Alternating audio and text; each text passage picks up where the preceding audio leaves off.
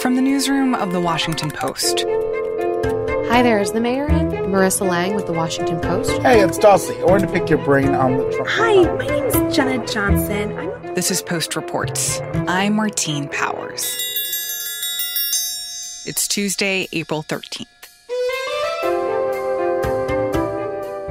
Today, what you need to know about the Johnson & Johnson vaccine, plus a police shooting in Minneapolis and the singular voice of DMX. We all woke up this morning to these headlines that the CDC is recommending use of the vaccine be paused. This morning, the FDA and CDC announced that out of an abundance of caution, we're recommending a pause in the use of the Johnson & Johnson COVID-19 vaccine. And this is caused by reports of six people who have developed a serious blood clotting condition. Paige Cunningham reports on healthcare policy for the Post. These cases were in women between ages 18 and 48. And so the CDC and FDA are recommending, not requiring, but recommending that states temporarily pause administration of the vaccine for two reasons, really. One is to give an FDA advisory panel a chance to really look at the data, review what's going on. And then the second is to allow medical providers around the country to assess what's happening and think about how they can talk to their patients about the risks and assess whether they should get the vaccine. I also think it's important for us to understand that, you know, there have been 7 million doses of this vaccine that have been given already. And we're talking about six cases that are drawing concern right now.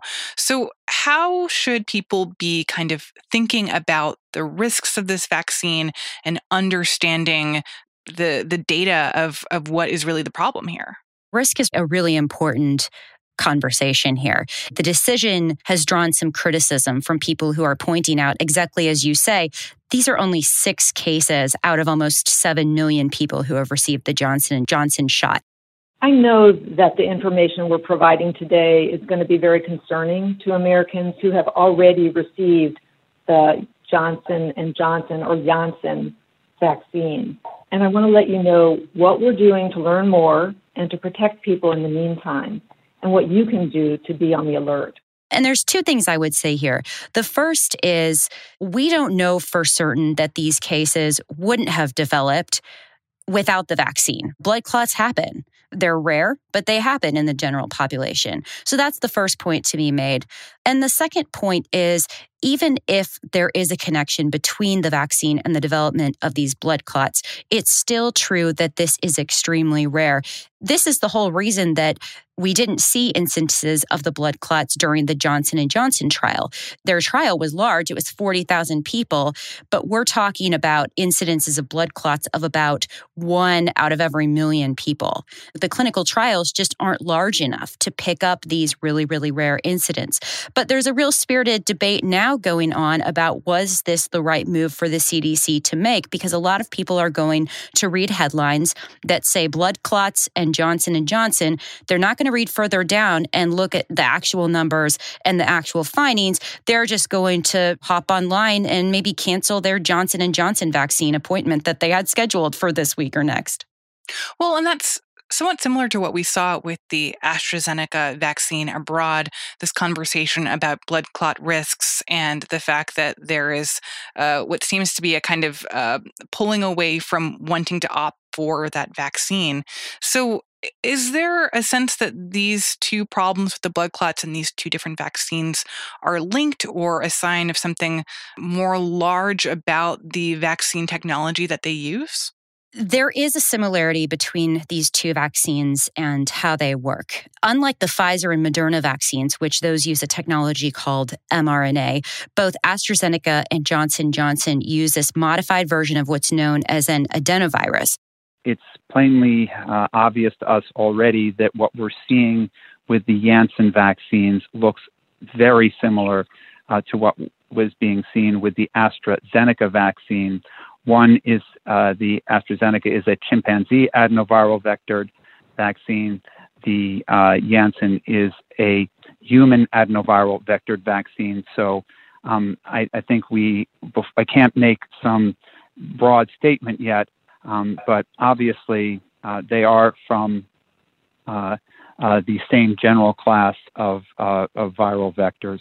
And that basically sneaks genetic material coding for the coronavirus protein into the recipient cells. All that to say, this is a different mechanism by which the vaccine works. And it seems likely at this point that there is some kind of a connection between the response in the immune system that's being prompted by this vaccine and what we see in patients who do develop these types of blood clots.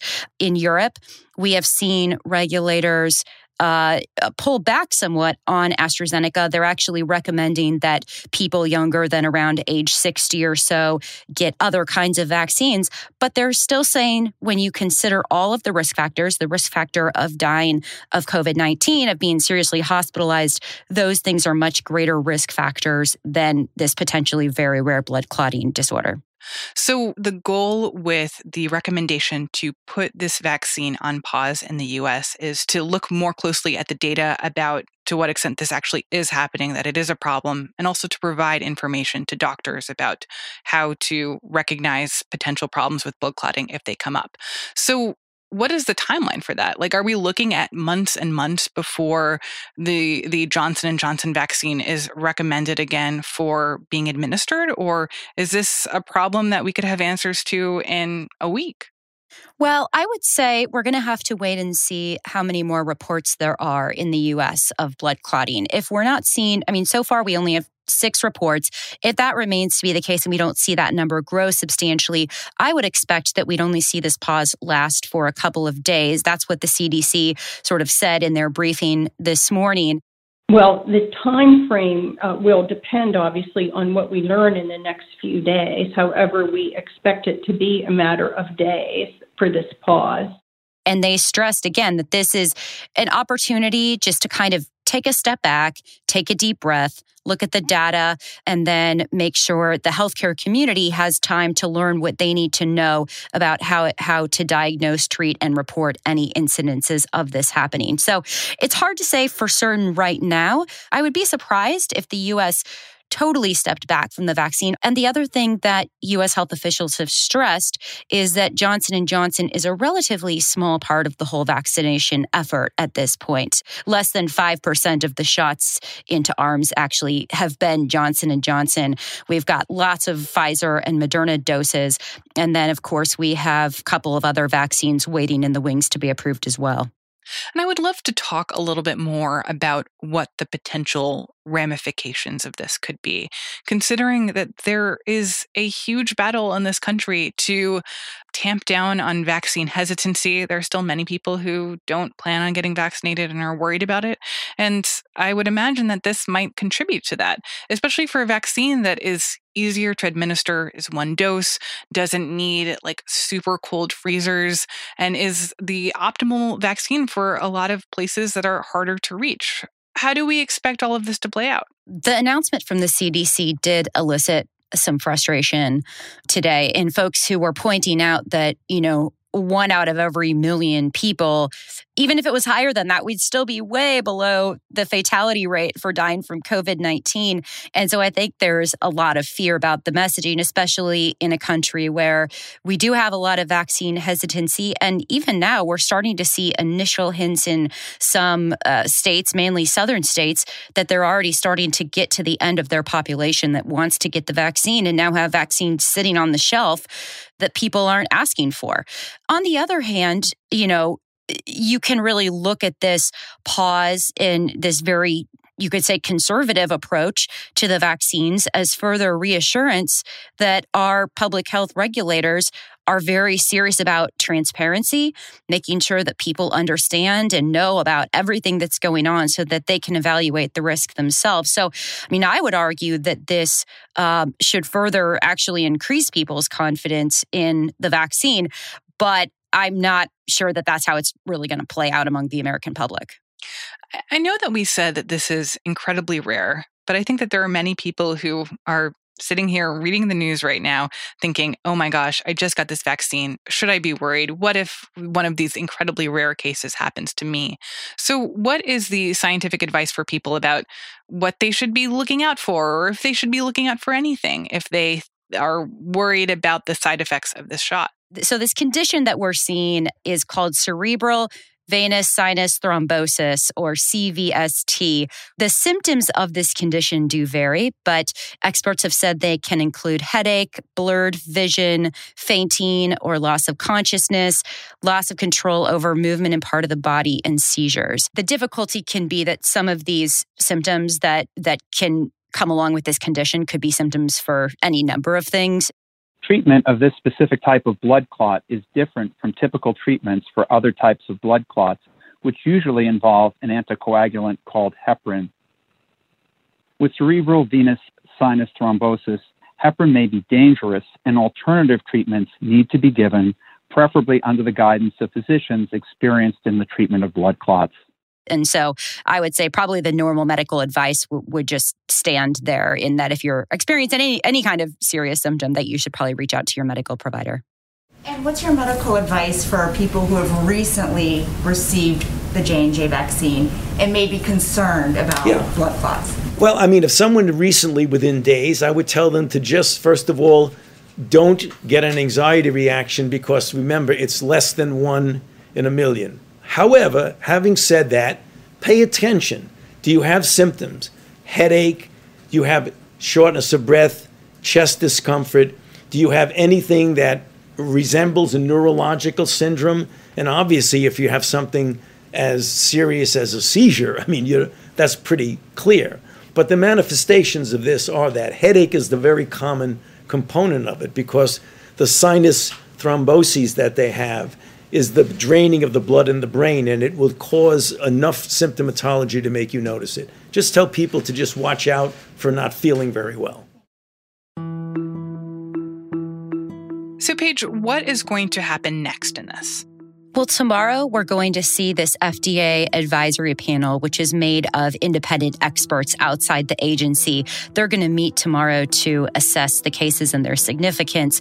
And, you know, this is the group that has been reviewing the requests from the various vaccine makers to get emergency use approval. They've, you know, previously reviewed Johnson Johnson's data, um, looked at Pfizer's and Moderna's as well. And so tomorrow they're going to be taking a closer look at these cases.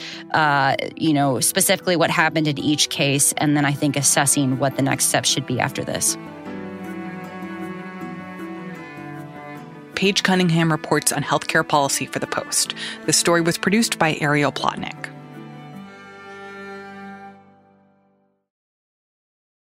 Just before 2 p.m. on Sunday in a suburb of Minneapolis called Brooklyn Center, there were reports of a police shooting, and this turned out to be a fatal police shooting of an unarmed black man that came as a result of a traffic stop.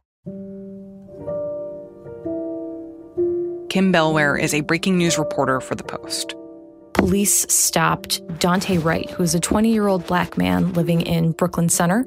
An officer filed a single shot. And what we knew immediately from police is that Daunte, who was in the car with a woman who we believe was his girlfriend, drove a few blocks and then crashed his car. Uh, he was later pronounced dead at the scene, and his passenger was taken to a hospital, but she seems to be okay. There was a lot of questions immediately after. Protesters were gathering around. They want to know what happened.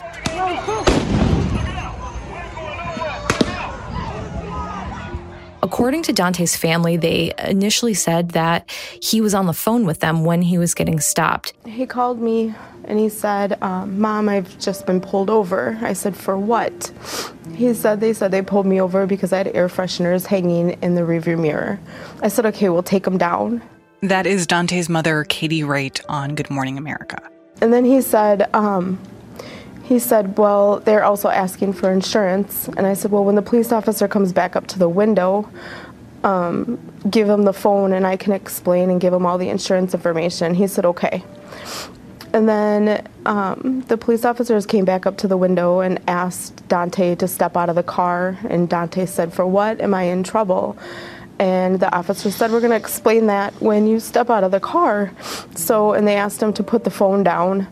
And at some point, the line went dead. I tried to call back mm-hmm. three, three, four times.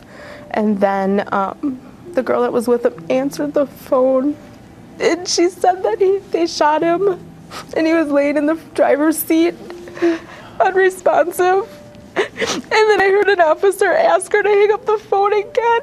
And then after that, this is the last time I seen my son. I haven't seen him since.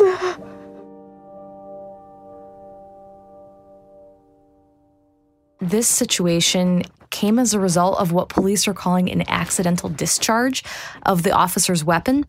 They shared police body camera footage on Monday with a room full of reporters and members of the community. And in this one minute clip, we see two officers pull over Daunte Wright in his car. They're on either side of his vehicle. At one point, he is outside the vehicle and he's being searched by an officer. And then a third officer comes into the frame. This is an officer later identified as Kim Potter. She's a veteran of the police force. And Daunte, at some point, uh, starts to struggle. And when he does, and he tries to get back into his car, you hear Potter off camera yelling a warning that she's going to tase him. And then she says again, and then per department training yells, taser, taser, taser three times. Oh, wow. Yes! But when she fires, it's her service weapon. It's not the taser. Daunte takes off in the car, which crashed several moments later. And as he drives away, we can hear Potter seeming to realize uh, her mistake. The shooting not only makes Brooklyn Center the latest flashpoint, the latest city to grapple with an instance of an unarmed black man fatally shot by a police officer, but it's also happening against the backdrop of the Derek Chauvin trial, which is happening just 10 miles away in Minneapolis. Chauvin's murder trial for the 2020 killing of George Floyd is arguably the biggest police trial in Minnesota state history, and tensions have been high almost since last year, but especially now that we're nearing the end of the third week of the trial, things are really, really heightened. Buildings are fortified, people are on edge, and with the jury looking to begin deliberations sometime perhaps in the next week, they're going to be sequestered. There was even a question if the shooting in Brooklyn Center would affect the trial. The defense for Chauvin argued that the jury should be sequestered now and not wait until deliberations. Judge Cahill, who's presiding over the case, declined to do that, but it's clear that there's definitely uh, um, an effect that it's having. And in this shooting, what do we know about the officer and what are the next steps in the investigation into exactly what happened? What happens in Minnesota in any instance of an officer involved shooting is that the case is immediately taken over by the Minnesota Bureau of Criminal Apprehension. They'll do an investigation because they're considered an independent agency of the local police force. What we know about Potter, whose name was released uh, just several hours after her body cam footage was released, she served for a long time and she also was, I believe, formerly a union representative. And she's been the officer who has advised and guided different officers in their own cases of fatal shooting incidents. The police chief declined to give a lot of details about her or her record at the press conference yesterday, which did seem to anger a lot of members in the community. So we don't have a lot of details yet as to what, you know, any potential disciplinary record looks like or what other high profile cases she may have been involved in. But we do know that she's someone who is experienced and, and has almost three decades on the force, which led a lot of community members to question how a mistake like this could be made.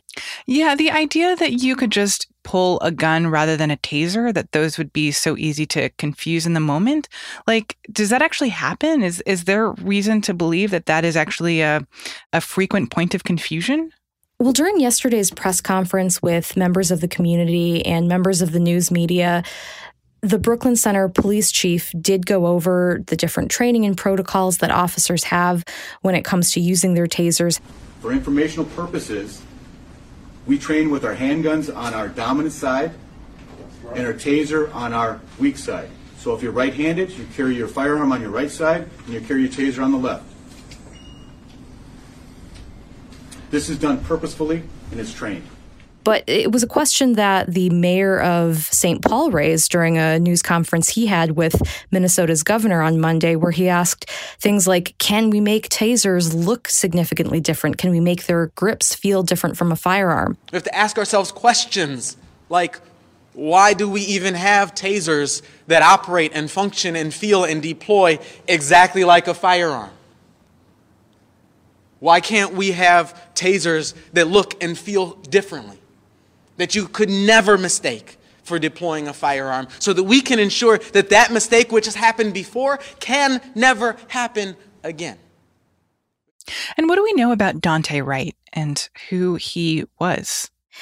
Most of what we know about Daunte Wright has come from his family. My son was an amazing, loving kid. We know that he was 20 years old. He had a young son. He had dropped out of high school, but was looking to get his GED. He had a big heart. He loved basketball. He had a two year old son that's not going to be able to play basketball with him. He worked at a fast food restaurant to support his son and was someone who was just described as sweet and goofy. He had sisters and brothers that he loved so much. He was an uncle, a grandson. He had a smile that would light up the room. It was so big and bright and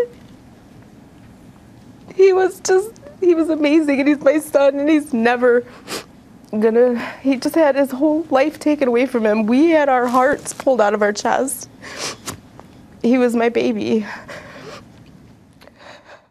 yesterday my my colleague Robert Samuels also turned up a really unexpected link between Daunte Wright's killing and the George Floyd case. And that was from Courtney Ross, George Floyd's girlfriend. She actually knew Wright as a student because she was a dean at the school he attended. And she described him as skinny, goofy, fun loving. She also uh, echoed the point that his family made that he had a, a learning disability. And she said that he was a he was a kid who was gentle and funny and that he just needed extra support and he needed extra love from his community. And also, she said, extra protection. So, considering that the shooting is happening at this incredibly tense moment for the city in the middle of the trial, what has been the reaction, both from officials but also from from people on the streets? As far as the community reaction, it's followed a lot of the same patterns we've seen from previous incidents where police officers have shot unarmed people. There have been vigils. He was a grandson, he was so much more, and he did not deserve this at all. My heart is literally broken into a thousand pieces, and I don't know what to do or what to say. But I just need everybody to know that he is much more than this. There have been protests. Our streets! Our streets! Our streets! And at times, as the night wears on, the protests have turned destructive in, in some parts. There were reports of businesses both on Sunday night and on Monday night that had been looted and damaged. It, it feels like we're in a war zone. Listening to these flashbang grenades, it hurts our ears. Feels like we're in the middle of a war zone. These things can hit people. But from everything that we've seen and heard on the ground, and, and, this is pretty consistent with these other protests, is there are these peaceful protests during the daytime. And not that they aren't angry or emotional, but they aren't destructive. And then inevitably, there is an escalation in the police force, which then causes a more escalated reaction. And this is something that officials have been acutely aware of.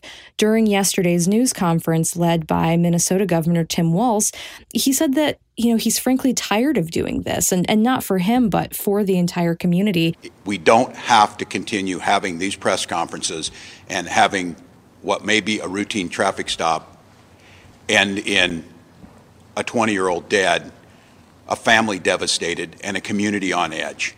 He also said some things that we haven't heard a lot from officials before, which is that he really seemed to try to validate and understand the community's grief and their anger and wanted to give them space and said, you know, they need space. They need to be able to grieve. They need to be able to emote and let this out. This state, this community, and this nation needs to have a place to grieve and to express, in many places, their anger that this continues to go on and their expectation that things need to be different and need to change. And this is something they're also having to negotiate with the police. Uh, notably, the Brooklyn Center Police did uh, have a resolution they were working under for last night, which limited the kinds of munitions and, and force they were able to use on demonstrators. I'm going to demand that the legislature finally hold some hearings on some of these reforms, as I said, that have passed in other states and have proven to make a difference. Things that are supported by both law enforcement and community members. Things that we know that would reduce the chance of a routine traffic stop escalating into a loss of life. That's interesting. So it sounds like, in some ways, officials, politicians have maybe come up with a better game plan of, of how to navigate these moments after a shooting when a community is justifiably incredibly angry and frustrated and scared and sad. But I also wonder what this says about policing in the Minneapolis area, in the state of Minnesota. Like the fact that this continues even at this moment of incredibly high scrutiny, what does that say about whether or not policing is actually changing in the ways that many departments promised after the death of George Floyd last summer. One community organizer that I spoke to yesterday, who's also close with the mayor of Brooklyn Center and supports him, he said absolutely nothing has changed since George Floyd's death absolutely nothing. And while the response from the community has maybe changed, maybe they are more organized or, or more targeted in their demands, and while the responses from uh, civic leaders may have become more sophisticated and more responsive, there really hasn't been any meaningful change that is addressing how police officers are trained, are funded, or are held to account. Even though Chauvin's trial is getting a massive amount of attention, it is still pretty unusual to have an officer stand trial, particularly a white officer stand trial for killing a black person. Kim Bellware covers breaking news for The Post. Jared Goyette contributed reporting. The story was produced by Rennie Svirnovskiy. On Tuesday afternoon, Kim Potter, the police officer who shot Daunte Wright, resigned from her job. She wrote in a letter that it was, quote, in the best interest of the community. Brooklyn Center Police Chief Tim Gannon has also resigned. We also want to make a correction on this story. In a previous version of this episode, we misstated a Brooklyn Center Police Department policy about guns and tasers. We said that tasers are kept on the dominant hip and guns on the non dominant hip. As you heard from the former police chief, it is actually the other way around.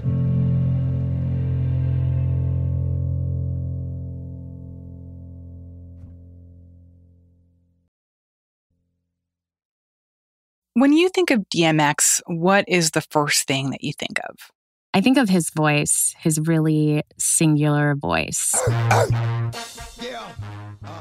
He had this very raspy, gravelly tone to his voice that no one else has in music. I also think of his voice in the sense of what he was rapping about, which was really pain and trauma. Bethonie Butler covers pop culture for The Post. He had a, a very painful childhood that he's talked about and included in his songs, and he also talked about it in his memoir. You know, you get a beat, you, are in the house, you can't even go anywhere. You just got to take it. But I'm, I'm not dead. There is a lot of pain at the heart of hip hop, but I think that he was able to channel it in a way that no one else did, certainly not in the era in which he got famous and released his first few albums. So DMX died on Friday at the age of 50. And the heyday of his music, I think, was like late 90s, early 2000s. And so I wonder, what do you think is the legacy that he leaves behind, considering that it's been a few years since he was really kind of at the top of the charts? You know, when he came out, Bad Boy, you know, Puff Daddy, that was sort of what hip hop was at that moment. Really shiny, glossy, slick, you know, videos and production. And DMX came and he sort of had this raw, very real way of talking about his own life and what he had experienced and sort of the experience of the people that grew up around him. So it was really very different. And I think it was that sort of striking entrance into hip hop that really set him apart. And it's interesting you use the word raw to describe both his voice and the way that he talks about his experiences, because I think that there is a real urgency that you hear in his music that as you said, is different from I think other rap that was happening at the time.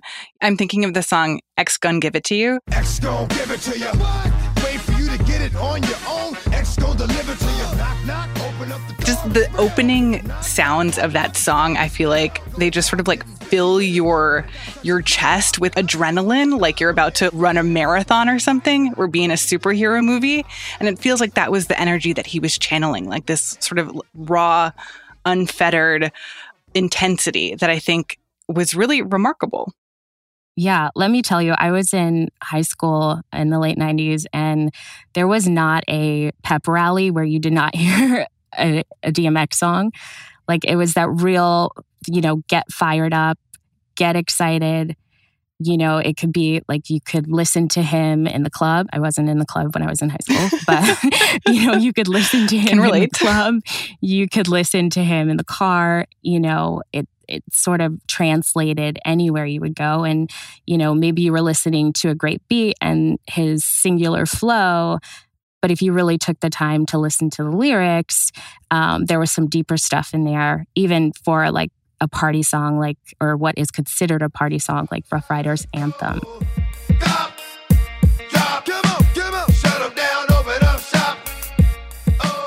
I mentioned Ruff Ryders anthem and there's a line in there where he says I know is pain, all I feel is rain. How can I maintain? And you know that song is really it it does feel like a party song. It feels sort of like, you know, let's get amped up we did it. But he still sort of infused it with his experience. Like DMX was kind of a, you know, he had these wounds that he just bared for the world to see. What are some of the other qualities that made his music iconic or memorable or singular? You know, he had a lot of references to spirituality and religion in his music. And one thing I think about is he had these interludes called the prayers, and they're sort of these iconic, no frills conversations with God that he has, you know, amid his other songs and his hits on his albums. I thank you, Lord, for my birth and everything that's followed. There's something better after here. But everybody don't go. And, you know, the fact that people remember not just a song, but an interlude, something that sort of was part of his album, but nothing that, you know, hit the Billboard Hot 100, you know? This was really just DMX sort of raw, uncut, bearing his soul. And I think that really captures who he was as an artist. Nobody pray for me. It been a day for me. Yeah, yeah. Kendrick Lamar has said that DMX's first album, It's Dark and Hell is Hot, that that was the album that really got him writing music. And, you know, he said that it was because it was so raw and so vulnerable. And I find that interesting because I think, you know, Kendrick Lamar is obviously one of the greatest rappers of his generation. Sit down. Be humble. Sit down. And he talks about a lot of his own experience. So you can definitely see that influence. And I think, you know, as a culture, we've sort of moved forward in terms of talking about trauma and talking about mental health and addiction.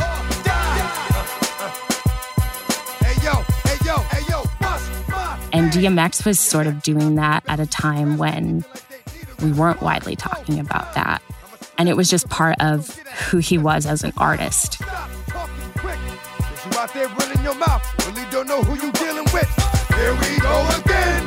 times do I have to tell you rap cats I have no friends? You still acting up.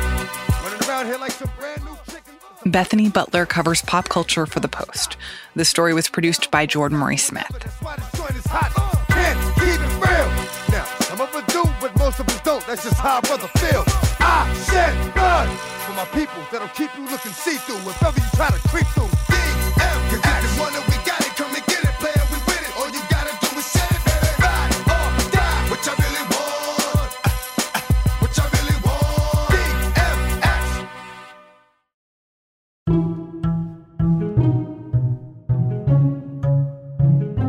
DMX. That's it for Post Reports. Thanks for listening. Today's show was mixed by Linah Mohammad. You can learn more about the stories in today's show at postreports.com and join the conversation online using the hashtag postreports. I'm Martine Powers. We'll be back tomorrow with more stories from the Washington Post.